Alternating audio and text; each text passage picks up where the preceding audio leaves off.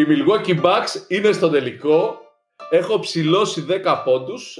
Οι Bucks βγάλανε τους Hawks με δύο νίκες σερί χωρίς το Γιάννη. Έχουν τον Μπρουκ Λόπες που είναι καλύτερος του Σακυλονίλ, τον Τζρου Χόλιντε που είναι καλύτερος του Σκότι Πίπεν, τον Chris Middleton που είναι καλύτερος του Μάικλ Τζόρνταν και τον Γιάννη το Κούμπο που είναι καλύτερος από όλους τους συμπαίκτες Δεν έχω τίποτα άλλο να πω.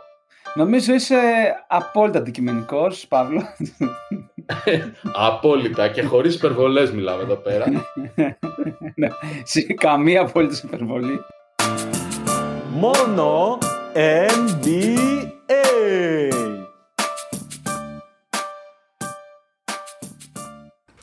Γεια σας και καλώς ήρθατε στο πρώτο Finals Edition επεισόδιο του Mono NBA. Στο σημερινό επεισόδιο με τον Μάνο Μάρκου θα κάνουμε μια μεγάλη συζήτηση που ηχογραφήσαμε λίγες ώρες μόνο μετά την πρόκριση των Bucks, εξού και όλος ο ενθουσιασμός της εισαγωγής. Μια μεγάλη συζήτηση λοιπόν για το πώς φτάσανε οι Bucks εδώ, πώς έφτασε ο Chris Paul σε αυτούς τους τελικούς μετά από 16 χρόνια καριέρας, πώς έφτασε ο Γιάννης κιόλας σε τελικούς NBA και στη συνέχεια με τον Μάνο Κτενιαδάκη θα μιλήσουμε για το τεράστιο θέμα των τραυματισμών στα φετινά playoff όπου ούτε λίγο ούτε πολύ 14 από τους 15 All NBA παίκτες χάσανε τουλάχιστον ένα match playoff. Είμαι ο Παύλος Καπάνταης και ξεκινάμε τώρα. Καταρχήν να πούμε για όσους ε, το έχουν χάσει, αυτοί οι Milwaukee Bucks έκαναν δύο συνεχόμενες νίκες ε, μία στην έδρα τους και μία στην Ατλάντα, χωρίς τον Γιάννη και μάλιστα δύο νίκες τις οποίες δεν έμειναν πίσω στο σκορ ούτε μία φορά. Συγκεκριμένα η μόνη φορά που το σκορ ήταν ισόπαλο ήταν στο 0-0 και στους δύο αγώνες. Δηλαδή νίκες δεν θα τις πεις απολύτως εύκολα, εύκολες, αλλά εμφατικές. Ήταν μπροστά, μείναν μπροστά, 10 πόντους, 7, 6, 10, 12, 15 και τα δύο μάτς κύλησαν λίγο παρόμοια. Χωρίς το Γιάννη, έτσι με πολύ ωραία performances από το υπόλοιπο. Να, να πω πάντως ότι η Ατλάντα παίζανε χωρίς τον Trae Young. Δηλαδή, ούτε στο πέμπτο παιχνίδι έπαιξε και ό, όσοι έχετε την εντύπωση ότι έπαιξε χθες, μάλλον δεν είχατε δει Trae Young στα φετινά πλεόφα, νομίζετε αυτό, ότι αυτός ο παίκτης που έπαιζε χθες ήταν ο Trae Young. Ναι, ναι. Δηλαδή, νομίζω ότι υπάρχει ένας φόβος υπερεκτίμησης του ρόστερ των Bucks. Νικήσανε ε, την Ατλάντα χωρίς τον Trae Young. Οκ, okay, είναι λογικό μια ομάδα που ξεκίνησε το, τη σεζόν για να πάρει πρωτάθλημα να είναι καλύτερη χωρίς τον σταρ της από την ομάδα που ξεκίνησε τη σεζόν με στόχο μπας και μπει στα playoff. δηλαδή, πραγματικά μου φαίνεται mm. απολύτως λογικό. Καλά, εντάξει, όχι, δεν το λέμε από αυτή την πλευρά της σύγκρισης. Απλά αυτό που θέλω να πω είναι ότι, εντάξει, ε, μην ξεχνάμε ότι η Ατλάντα έκανε μία νίκη εναντίον των Bucks επίσης χωρίς τον Trey Young στο Game 4, έτσι. Και μάλιστα μία νίκη εμφατική. Είναι το παιχνίδι που τραυματίστηκε ο Γιάννη. Το τραυματίστηκε ο Γιάννη ήταν 10 πόντους πίσω οι Bucks. Αλλά όπως και να έχει, ε, εγώ πιστεύω ότι τελικά ίσως η συμμετοχή του, του Young χθες ήταν. Ε, ίσως ήταν και αρνητική. Δηλαδή ε, μπήκε σε εισαγωγικά κουτσός, ε, πήρε χρόνο από παίχτες οι οποίοι. Είναι όπω ήταν ο Χάρντεν στην προηγούμενη σειρά. Ναι, πήρε, πήρε χρόνο από παίχτες οι οποίοι θα μπορούσαν ενδεχομένως να κάνουν ένα step up. Ήταν πάρα πολύ εύκολη λία για την άμυνα των Bucks, η οποία είναι δυνατή, ας πούμε, ούτως ή άλλως, πόσο μάλλον με κάποιον ο οποίος έτσι έχει τα χαρακτηριστικά. σω να είχαν έτσι και λίγο καλύτερη τύχη. Δηλαδή δεν, δεν, δεν ξέρω τι ακριβώς ε, έκανε στο γήπεδο Γιάνκ ε, και δεν έπαιξε και αρκετά. Anyway, εντάξει, τώρα περασμένα. Κοίτα, τι να σου πω, δεν ξέρω, από κάποια στιγμή και μετά, κατά τη διάρκεια του μάτς, εκεί που ο Μπίτλ τον έκανε το ξέρεις, το εβδομαδιαίο Michael Jordan impersonation που κάνει. 21 ε, πόντι. Μια φορά στις 10 μέρες κάνει ένα quarter το οποίο είναι από άλλο πλανήτη. Αυτός φίλε λύσαξε. Έχω δει, λύσαξε. Πραγματικά. Ε, δηλαδή, ο Middleton πραγματικά δεν υπάρχει παίκτης που είναι πιο ασάντσερ. Δηλαδή, μπορεί να είναι ο χειρότερος του γηπέδου, μπορεί να είναι ο καλύτερος του γηπέδου, αλλά στα playoff είναι αυτό το τέταρτο μάτς που ήταν ε, ο καλύτερος του γηπέδου. Οπότε μπορώ να πω ότι έχει κάνει φοβερά playoff, έτσι, πέρα από τα όλα όσα έχουμε ακούσει. Mm. Επίσης να συγχαρώ, να συγχαρώ όλους τους Phantom Bucks που για τα επόμενα πέντε χρόνια έχει Baden Holzer η ομάδα στον πάγκο. ε, Μάνο, τι θέλεις να πεις; Κοίταξε, να σου πω κάτι. Ε, okay, ο Μπαντ έκανε τις, ας το πούμε έτσι, απαραίτητες αλλαγές που έπρεπε να γίνουν όταν έφυγε ο Γιάννης ε, όταν τραυματίστηκε ο Γιάννης. Το, το θέμα είναι ότι κάποια πράγματα που είδαμε, δεν ξέρω αν τελικά ήταν μια κίνηση ας πούμε τακτικής, ήταν μια κίνηση, ok, δεν έχουμε Γιάννη, πρέπει κάτι να κάνουμε και μας βγήκε. Δηλαδή το ότι αποφάσισαν ξαφνικά στο Game 5, έτσι, το Game 5 είναι ο πρώτος αγώνας όπου ο Γιάννης λείπει τελείως. Όπου ο Λόπες ε, βάζει 38 πόντους και κάτι με 14 στα 18 field goals. 33 ρε. 33. 33 με 14 στα 18. Ναι, field goals και απόλυτα dominant ας πούμε μες στο ζωγραφιστό. Όπου λες ότι αυτό γιατί δεν γινότανε σε όλη τη διάρκεια της σειράς με την Ατλάντα. Έπρεπε να φύγει με τραυματισμό ένας από τους πιο dominant παίχτες όλης της λίγας, δηλαδή ο Γιάννης, ώστε να το κάνεις με τον Lopez. Και εκεί λοιπόν αρχίζουν τα διάφορα σενάρια ότι άνοιξε ο χώρος που ο Γιάννης πιάνει μες στη ρακέτα για τον Λόπες και έπαιξε, αλλά το ξέρεις αυτό το πράγμα, δούλεψέ το. Βάλ τους και τους δύο εκεί κοντά. δηλαδή, δεν ξέρω, πρέπει να τραυματιστεί. Θα με κάνεις τώρα να υπερασπιστώ τον Μπάντα, αλλά αλλά στα αλήθεια, ναι, για να αφήσεις να έχει χώρο ο Γιάννης να παίζει όπως παίζει ο Γιάννης, πρέπει ο Λόπες που είναι, ξέρεις, είναι ψηλό ταγκούρι, ε, πρέπει να παίζει περιφέρεια. Δηλαδή, αλλιώς αλλιώς γίνεσαι η Σίξερ, ας πούμε, που έχεις τον Μπάια Χάρη, Embiid, Ben Simmons, όλοι μέσα στη ρακέτα, ας πούμε, και να πρέπει ο Embiid να βαράει τρίποντα. Τι θες, να βγαίνει ο Γιάννης και να βαράει τρίποντα; Α, όχι, το κάνει αυτό. ναι, τότε δεν υπάρχει δικαιολογία. Κοίταξε, το, το, πρόβλημα δεν είναι, το πρόβλημα δεν είναι ότι ο Μπατ δεν είναι ένας τύπος ο οποίος ε, είναι, ας πούμε, μισή μία χρονιά στην ομάδα, έτσι. Αυτά είναι κάποια πράγματα τα οποία θα πρέπει να έχουν δουλευτεί το ότι είναι τώρα στους τελικούς με μια τεράστια ευκαιρία για πρωτάθλημα, εντάξει, ίσως τελικά το ότι ο Γιάννης δεν έπαιξε αυτούς τους δύο αγώνες και είδαμε, γιατί ίσως το δει ο Μπάτ πρώτη φορά, δεν ξέρω, το τι μπορούν να κάνουν και άλλοι παίκτες, αυτός ο Μπόμπι Πόρτης. Ε, αφήνιασε έτσι στο, στο Game 5. Anyway, ε, ναι, οπότε ας πούμε ο τραυματισμός του Γιάννη, αν υποθέσουμε ότι θα προλάβει να έρθει και θα έχει ένα βαθμό ετοιμότητας ικανοποιητικό, Μπορεί να ε, βγει και ήδη σε καλό, πέρασαν, και μπορεί να βγει ακόμα περισσότερο καλό. Ε, έχεις δίκιο. Λοιπόν, αυτό είναι πολύ σημαντικό. Ε, μιλάμε όλη την ώρα και ό,τι έχουμε ποστάρει σήμερα στα social media και παιδιά μιας και λέμε για social media μπορείτε να μας κάνετε like στο facebook, follow στο twitter, να μας έχετε και στο instagram και τα λοιπά και τα λοιπά και όλα αυτά δεν θα σας στοιχήσουν τίποτα και θα μας βοηθήσει να αποκτήσουμε περισσότερους ακροατές. Και έτσι θα γελάνε και άλλοι με αυτά που λέμε, με εμάς, τέλος πάντων. Λοιπόν, ε, πρόσεξε λοιπόν, ε, καθόμαστε και μιλάμε, ε, λες και είναι εγγυημένο ότι ο Γιάννης θα παίξει στους τελικούς. Ενώ τα διάφορα άρθρα που διαβάζεις, αυτό υπάρχει σαν ερωτηματικό.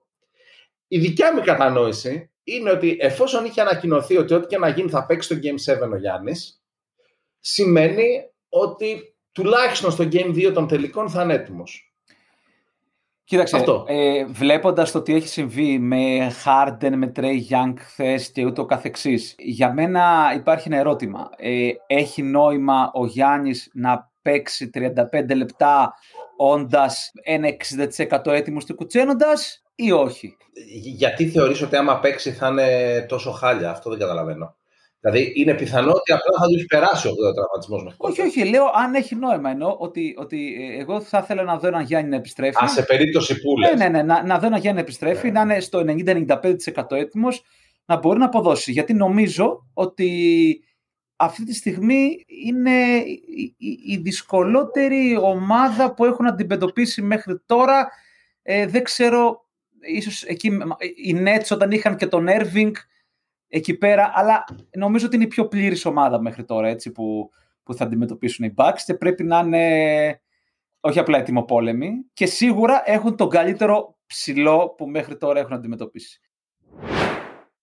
Λοιπόν, τέλος πάντων, η ουσία είναι με κάποιο τρόπο οι Suns καταφέραν να φτάσουν τελικό, οι Bucks καταφέραν να φτάσουν τελικό και των δύο οι haters τους κράζουν ότι ήταν κολόφαρδοι, ότι ήταν το ένα, ότι ήταν το άλλο αλλά Γιάννης και Κρυσπόλ είναι στον τελικό φέτος. Να σε ρωτήσω κάτι πριν πάμε σε αυτό. Εσύ, ας το πούμε, με ποια από τις δύο ομάδες είσαι, ας το πούμε έτσι, πιο. Πώς να το πω, έχεις μείνει έκπληκτος που φτάσαν τελικό, σαν ή Πολύ δύσκολη ερώτηση, ρε φιλέ. Με ρωτάς αν θεωρούσα ότι μπορεί κάποιος να βγάλει το Λεμπρόν από τον πρώτο γύρο ή αν θεωρούσα ότι κάποιος μπορεί να βγάλει τους Nets Εντάξει, όπω όπως, όπως, ήρθαν τα, όπως ήρθαν τα πράγματα, έτσι. Εντάξει, εγώ νομίζω Bucks. Ε, Εγώ, δεν- εγώ, εγώ δεν πιστεύω ότι οι Bucks θα μπορούσαν να φτάσουν τελικό. Ενώ, ενώ Suns, ξέρεις, χάσαν την πρώτη θέση στο τέλος, το παλεύανε, ξέρεις, ήταν δυναμική, ρε παιδί μου. Έχει τε- τόσο αρνητικό ε, ρεκόρ στα playoff ιστορικά ο Chris Paul που ότι θα καταφέρει να φτάσει conference final και να κάνει και υπερπαιχνιδάρες και να βγάλει και το LeBron, δηλαδή συνολικά όλα σ- όσα κάνανε οι Suns για να φτάσουν τελικό. Θα θυμίσω ότι έτσι πανεθετικά βγάλαν και 4-0 το Jokic έτσι, για πλάκα. Είναι εξωφρενικά. Πραγματικά εξωφρενικά. Οι, οι Bucks είχαν μια ροή, ρε παιδί μου. Δηλαδή, οι Bucks είναι στη φάση που είναι μια ομάδα που κάνει πρωταθλητισμό και φέτος έκανε όλη της τη regular season αλλιώς, έγραψε τη regular season εκεί που δεν πιάνει μελάνη τέλος πάντων να το πω ευγενικά και όλη τη σεζόν έκανε adjustments για να είναι έτοιμη για τα playoff μετά από την ήττα τη, τη φρικτή που έφαγε από τους ε, hit πέρυσι στο bubble. Το να φτάσει αυτή η ομάδα τελικό δεν είναι τόσο παράλογο. Το να φτάσουν οι Suns τελικό, αν μου το έλεγες, ας πούμε, αν θυμάσαι, είχαμε κάνει, στο δεύτερο επεισόδιο είχαμε κάνει segment για τους Suns πάντα πιστεύαμε ότι αργά ή γρήγορα θα ξεφουσκώσουν. Ότι δεν, δηλαδή, Εννοείς ότι... πόσο ότι πρέπει το- να δίνει στην αρχή της σεζόν σαν να πάρουν Ότι- πρωτάθλημα, ρε; Ένα στα 500, ένα ότι από το 500, run- πόσα δίνανε; Ότι το run που είχαν κάνει στο Bubble πέρυσι, ας πούμε, ότι θα ήταν, ξέρεις, κάτι το, το τυχαίο, ξέρω εγώ. Το run Θα που είχαν λέγανε κάνει στο ένα- Bubble πέρυσι, ρε, είχε βουήξει όλο το NBA. Ότι ναι, προφανώς, αν Ναι, βάλεις ναι. τους Suns κάπου που δεν μπορούν να γαμάνε διαφορετική γκόμενα κάθε βράδυ, θα παίζουν καλύτερο μπάσκετ. και απλά αυτό που έγινε είναι ότι μετά από τον Bubble ήρθε ο Chris Paul και εντάξει. Για πάμε να δούμε λίγο Chris Paul και Εσύ. Γιάννης. Συγγνώμη ρε φιλέ, απλά εγώ θέλω να μιλήσω για τον Γιάννη, για τον Γιάννη. Ο Γιάννης πάμε. λοιπόν αυτή τη στιγμή, σε μία περίοδο που όλοι οι superstar της Λίγκας αφήνουν τις ομάδες τους για να μπορέσουν να πάρουν πρωτάθλημα και ενώ συζητάγαμε για το αν θα υπογράψει το extension του συμβολέου του, αν έπρεπε να πάει στο Golden State, στο LA ή όπου ο κάθε άλλος ε, φανταζότανε. Ο Γιάννης ασυζητητή υπέγραψε την ανανέωση συμβολέου, έμεινε, δεν απέτησε καν να διώξουν τον Bad και κατάφερε να φτάσει τελικούς βγάζοντας το μεγαθύριο, ναι με τύχη, εντάξει, αλλά η τύχη βοηθάει και τους τολμηρούς, αν με ρωτήσετε, το μεγαθύριο που λέγεται Brooklyn Nets. Και αυτή τη στιγμή είναι ένας παίκτης 26 χρονών που έχει πάρει δύο, MV, δύο MVP, ένα Defensive Player of the Year και πηγαίνει και την ομάδα που τον δράφταρε σε τελικούς NBA.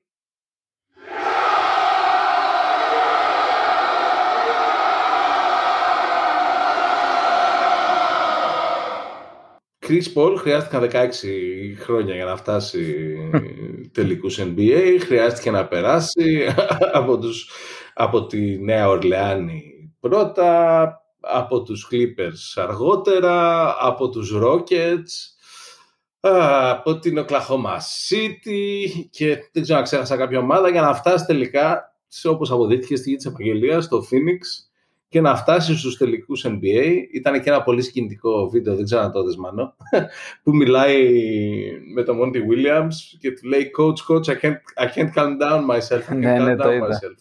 Και του λέει ο προπονητής «Δεν χρειάζεται, είσαι όντως στους τελικούς NBA» και τα λοιπά. και τα λοιπά. Να πω ότι προσωπικά εγώ πλέον δεν πίστευα ότι θα φτάσει τελικό ποτέ στη ζωή Ναι. καριέρα του Chris Paul. Είναι φοβερό πάντως γιατί ε, εντάξει, δεν είναι ότι είναι 36 χρονών και έχει πάει ο Σκομπάρσος ρε παιδί μου σε κάποια ομάδα όπως και καλά έχουν κάνει κατά καιρούς με διάφοροι παίχτες που ξέρεις κυνηγάνε ένα πρωτάθλημα στα τελευταία τους χρόνια. Είναι, είναι ο ηγέτης της ομάδας και παίζει και καλά. Δηλαδή, ξέρεις, ξέρεις, ε, έκανε, έκανε 40 points game, ξέρω εγώ, στο πιο σημαντικό παιχνίδι της σειράς, στο Game 6 ξεπεράσαν. Δηλαδή δεν είναι Με 15 στα 20 κιόλας, έτσι. Στο πολύ χαλαρό. 15 στα 20. Και κανένα λάθος. Είναι φοβερό αυτό που κάνει. Υπάρχει προφανώς η, η απέραντη συμπάθεια προς Γιάννη, αλλά την άλλη βλέπεις αυτό το πράγμα από τον Chris Paul και λες: Γάμο, τις αμφιταλαμβδεύεις λίγο. Άμα ο Γιάννης δεν παίξει στο τελικό, στο τελικό μήπως. να, πά- να, να πάμε με τον Chris Paul. Εγώ θα το πω πώς το αισθάνομαι. Θα χαρώ που θα πάρει πρωτάθλημα ο Chris Paul, θα χαρώ περισσότερο να το πάρει ο Γιάννης. Ε, αυτό, Αλλά είναι. και στις δύο περιπτώσεις θα είμαι χαρούμενος.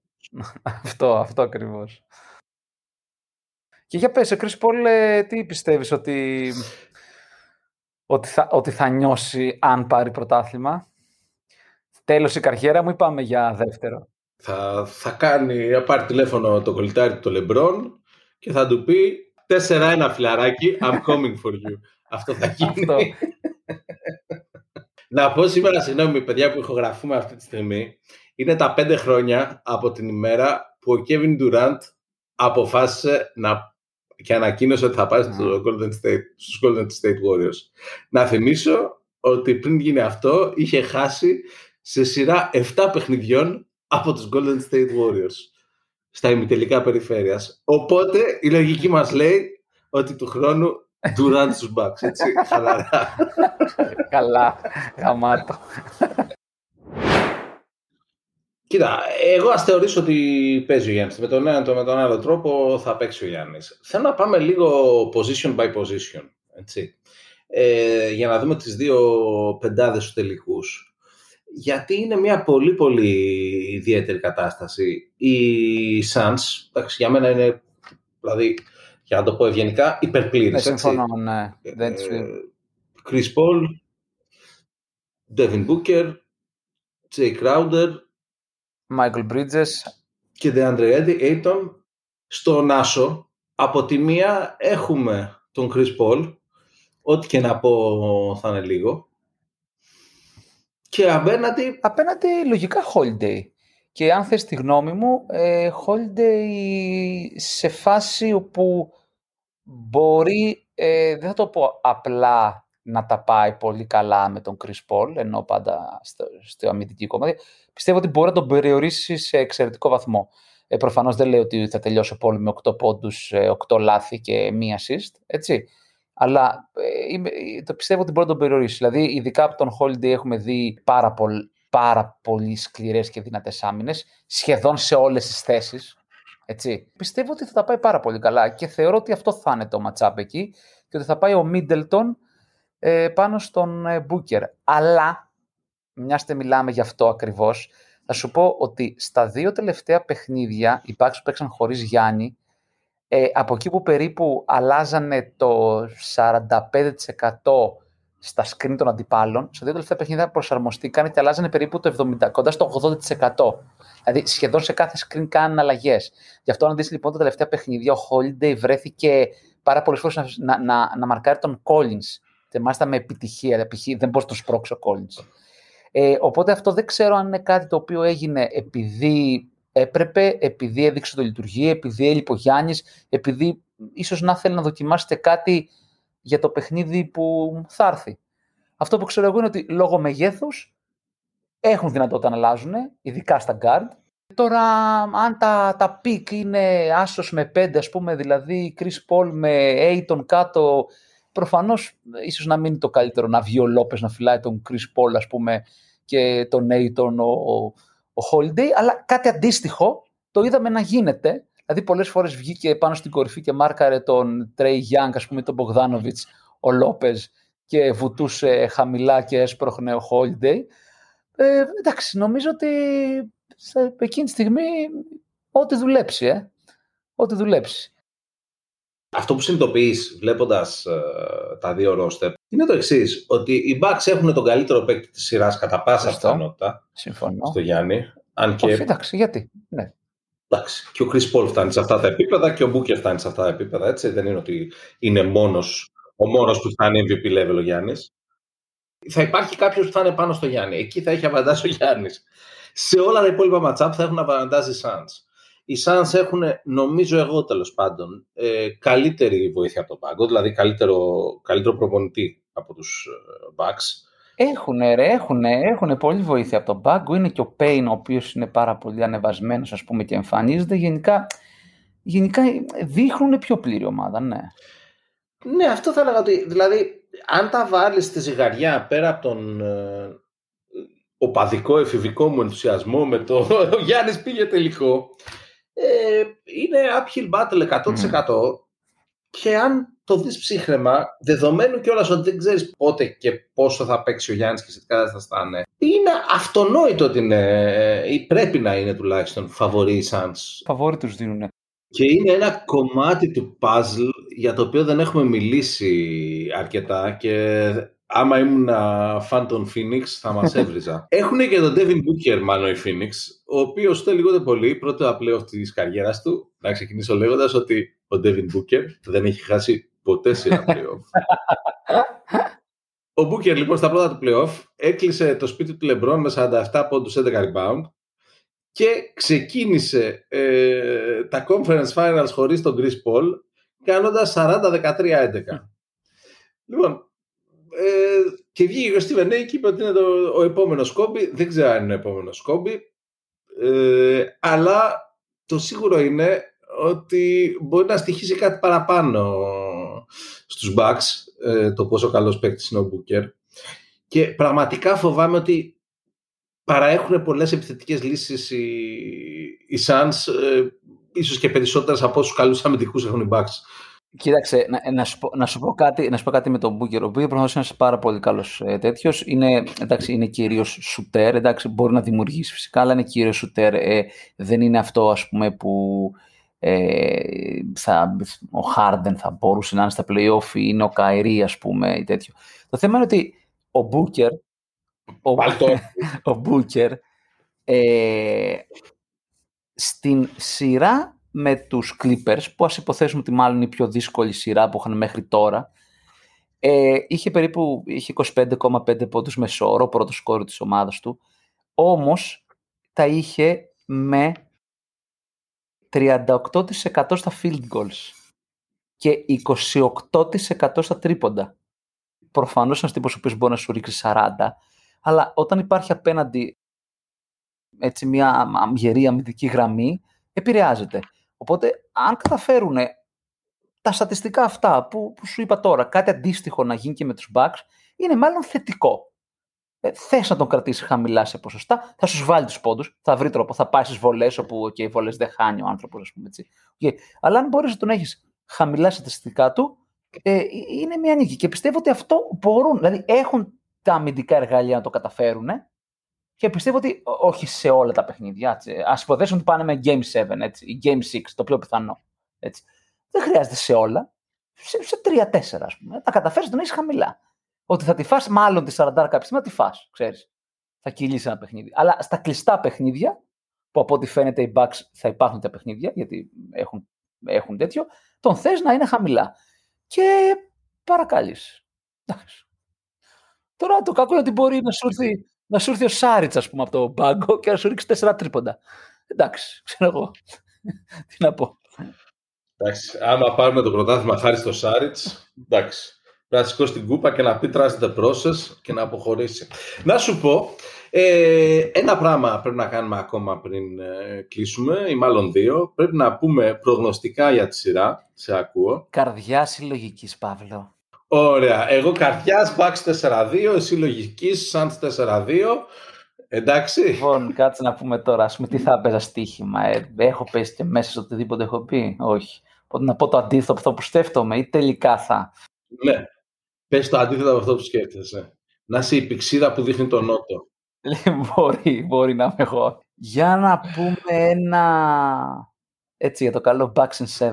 Έτσι, μακελιό. Για το ξενύχτη ρε γάμο το. Bucks in 7, πω πολύ θα γούστα Bucks in 7. Εγώ θα πω Bucks in 6 και άμα θέλετε σοβαρές προβλέψεις, ρωτήστε κάποιον άλλον.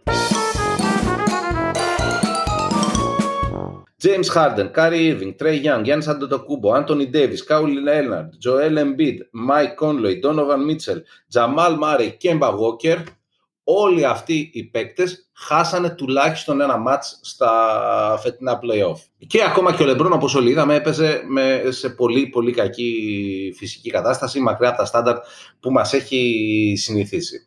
Γιατί όλα αυτά είναι η τύχη, έχουν μουτζώσει στο NBA, όχι, δεν νομίζω ότι είναι τίποτα από όλα αυτά.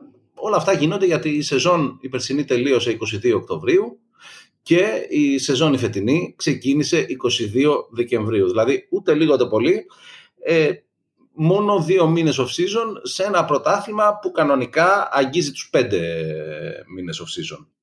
Μάλλον Κτενιαδάκη, είμαστε εδώ για να συζητήσουμε όλη αυτή την κατάσταση. Καλησπέρα Παύλο μου. Σίγουρα είναι στενάχωρο το ότι τη φετινή σεζόν ε, δεν έχουμε καταφέρει να δούμε όλους τους παίκτες που προανέφερες ε, κυρίως στην post-season. Ε, από την άλλη, οι τραυματισμοί είναι μέρος του παιχνιδιού ε, και κάθε χρονιά αν κάνουμε μια αναδρομή υπάρχουν απουσίες, παύλα, αστερίσκη και πολλά what if. Ωστόσο, ε, σίγουρα έχει να κάνει με την πολύ μικρή off-season που είπες. Σίγουρα βλέπουμε ότι οι δύο φιναλίστ πέρσι, οι Lakers και οι Heat φέτος, δεν παρουσιάστηκαν όπως θα περιμέναμε. Σίγουρα το ότι άλλαξε όλο το timetable της λίγας λόγω COVID, όταν μιλάμε για αθλητές οι οποίοι έχουν μια ρουτίνα και αυτή την αλλάζει, σίγουρα μπορούν να προκύψουν θέματα. Δυστυχώς, το είδαμε φέτος. Έχει προειδοποιήσει ο Λεμπρόν. Ε, φίλε, εντάξει, αυτό έχει προειδοποιήσει ο Λεμπρόν. Ναι, έχει προειδοποιήσει ο Λεμπρόν. Ο Λεμπρόν παρόλα αυτά, ε, όπως και ο Κρι Πολ, ψηφίσανε ως ε, μέλη του Players Association, κάνανε validate αυτό το πρόγραμμα, γιατί αλλιώς θα χάνανε λεφτά και συγχρόνως, ενώ το ψηφίσανε, συγχρόνως γκρινιάζουν ε, για τα αποτελέσματα του πράγματος που οι ίδιοι αποδεχτήκανε. Τέλος πάντων, είναι πολλά τα λεφτά προφανώς. Υπήρχε σίγουρα πίεση όμως από τη Λίγα και προς τους παίκτες και τους είπανε παιδιά, ελάτε να ξεκινήσουμε Χριστούγεννα που θα δουν όλοι το μάτς και θα έχουμε τεράστια κροαματικότητα. Είναι διαφορετικό η σεζόν να ξεκινάει τα Χριστούγεννα, διαφορετικά ε, νούμερα θα κάνει εκεί, διαφορετικά νούμερα να ξεκινήσει 10 Γενάρη. Έτσι. Κοίτα, μάλλον δίκιο έχεις, αλλά προχθές είδα το Game 5, ας πούμε, των Hawks με τους Bucks και ο μεγαλύτερος star στα Conference Finals που έπαιζε στο γήπεδο ήταν ο Chris Middleton. Κάπου εκεί, ναι, ωραίες συνθεαματικότητες ε, του Christmas Game, αλλά νομίζω ότι και για τους φαν και για όλο τον κόσμο αυτό που πραγματικά μετράει σε αυτή τη λίγα είναι τα playoff, έτσι. Ναι ρε Παύλο, αλλά δεν παίζουμε 2K που δεν τραυματίζεται κανένας. Δηλαδή, τι να σου πω; Ρε μα, τι λες; Από τους 15 All NBA παίκτες τραυματιστήκαν στα playoff 14. Ο μόνος που δεν τραυματίστηκε είναι ο Πολ Τζόρτζ. Αυτό δεν είναι οι τραυματισμοί, είναι μέρος του αγώνα. Αυτό είναι κολλήσαμε όλοι χολέρα και πεθάναμε. είναι άλλο επίπεδο. Ναι, σίγουρα είναι παραπάνω από το συνηθισμένο. Ε, ναι, αλλά δεν μπορείς να τα αλλάξεις. Δηλαδή ε, πρέπει να παίξεις με τα, με τα χαρτιά που μοιράστηκαν αυτή τη στιγμή. Μια καλή ομάδα είναι αυτή η οποία μπορεί, η οποία μπορεί να ξεπεράσει και τους τραυματισμούς βασικών μελών της. Άρα λοιπόν έχει να κάνει με το πόσο βάθος έχει μια ομάδα και το πόσο αποφασιστικότητα μπορεί να δείξει χωρίς έναν ηγέτη. Έτσι, δηλαδή, OK, okay, θα μου πεις, οι Lakers είναι έτσι δομημένοι, παράδειγμα, που με τους LeBron και Davis λαβωμένους, ε, νομίζω ότι είναι ε, borderline ομάδα που ίσως να διεκδικούσε είσοδο στα play-off. Έτσι. Από εκεί πέρα υπάρχουν άλλες ομάδες οι οποίες βασίζονται πιο πολύ στο σύνολο και μπορούν πιο εύκολα να ανταπεξέλθουν. Έτσι, αλλά ναι. Ποιες όπως... ομάδες που, που είναι πιο κοντά στο σύνολο, ρε; Ρε, τι λέμε, ρε; Οι ομάδες αυτή τη στιγμή που είναι οι τρεις τελευταίες, που είναι οι τρεις τελευταίες ομάδες standing, είναι οι εξής. Είναι οι Hawks που δεν πήγανε playoff πέρυσι, δεν παίξανε καν στο bubble πέρυσι. Οπότε είναι η πιο ξεκούραστη ομάδα όλης της λίγας. Έτσι. Ακριβώς. Ναι. Ε, στη συνέχεια έχεις τους Suns που επίσης δεν πήγανε playoff πέρυσι. Έτσι. Εντάξει, έπαιξαν στον Bubble όμως. Και, και στη συνέχεια έχεις τους Bucks, δηλαδή χοντρικώς, όποιος έμεινε στο Bubble από το δεύτερο γύρο και μετά, του καταστράφηκε τελείως η ομάδα από τραυματισμούς φέτος. Δηλαδή, OK, okay, κοίτα, δεν θα πω, θα πάρει το πρωτάθλημα ο Γιάννης, θα χαρώ, θα πανηγυρίσω. Αλλά... Καλά, κάνε κράτει. Κάνε κράτει. Ναι, Όχι, αλλά θέλω να πω, δηλαδή δεν είναι έξυπνο αυτό το πράγμα. Δηλαδή δεν νομίζω ότι ο στόχος της Λίγκας είναι να έχει ωραίο Christmas game και χάλια conference finals, ας πούμε. Εγώ γενικά απορώ πώς δεν έχουν ξεκινήσει κιόλα στα meme ότι αυτά δεν είναι NBA playoffs, είναι survivor. Ε, είναι θέμα χρόνου, ας πούμε. Δηλαδή είναι last man standing εντελώς. Δηλαδή, το ξαναλέω, η ιδέα ότι παιχτήκανε παίχτηκε στο και ένα παιχνίδι, το Game 5, Conference Finals, στο οποίο δεν έπαιζε, δηλαδή κανένας, κανένας, κανένας μεγάλος star του NBA σε Game 5 Conference Finals είναι εξωφρενικό. Ε, δηλαδή είναι πραγματικά εξωφρενικό. Δηλαδή δεν γίνεται να βγάζει διαφήμιση στο NBA για το Game 5 των Conference Finals και από τη μία να είναι ο Middleton και από την άλλη να είναι ο Collins. Δηλαδή, όχι, δεν ονειρεύομαι το μεγάλο epic duel ανάμεσα στον John Collins και τον uh, Chris Middleton. Ναι, αλλά κοίταξε να δεις. Κοίταξε, να σου πω κάτι. Ε, δεν φταίει όμως ε, το NBA ε, που ο Τρέι Γιάνγκ έκανε το βήμα πίσω και πάτησε το πόδι του διαιτητή και του γύρισε ο αστράγαλος, έτσι. Δεν φταίει το NBA που ο James Harden αντί να κάνει έστω αυτή τη λειψή προετοιμασία με τις Houston Rockets ήταν στα στριπτιτζάδικα. Μάνο μου, σε ευχαριστώ πολύ. Ε, εγώ σε ευχαριστώ πολύ, Παύλο μου. Κάπου εδώ το πρώτο Finals Edition επεισόδιο του Mono NBA έφτασε στο τέλος του. Όπως σας έλεγα και κατά τη διάρκεια του επεισοδίου, κάντε μας ένα like στο Facebook, κάντε ένα share όταν βγαίνει επεισόδιο, δέστε το κανάλι μας στο YouTube, έχουμε Instagram, έχουμε Twitter. Γιατί τα λέω όλα αυτά, γιατί δεν έχουμε από πίσω μας κανένα μεγάλο μέσο να μας στηρίζει. Τα κάνουμε όλα αυτά γιατί γουστάρουμε και ελπίζω ότι γουστάρετε κι εσείς. Οπότε δώστε 30 δευτερόλεπτα από το χρόνο σας και βοηθήστε μας λίγο.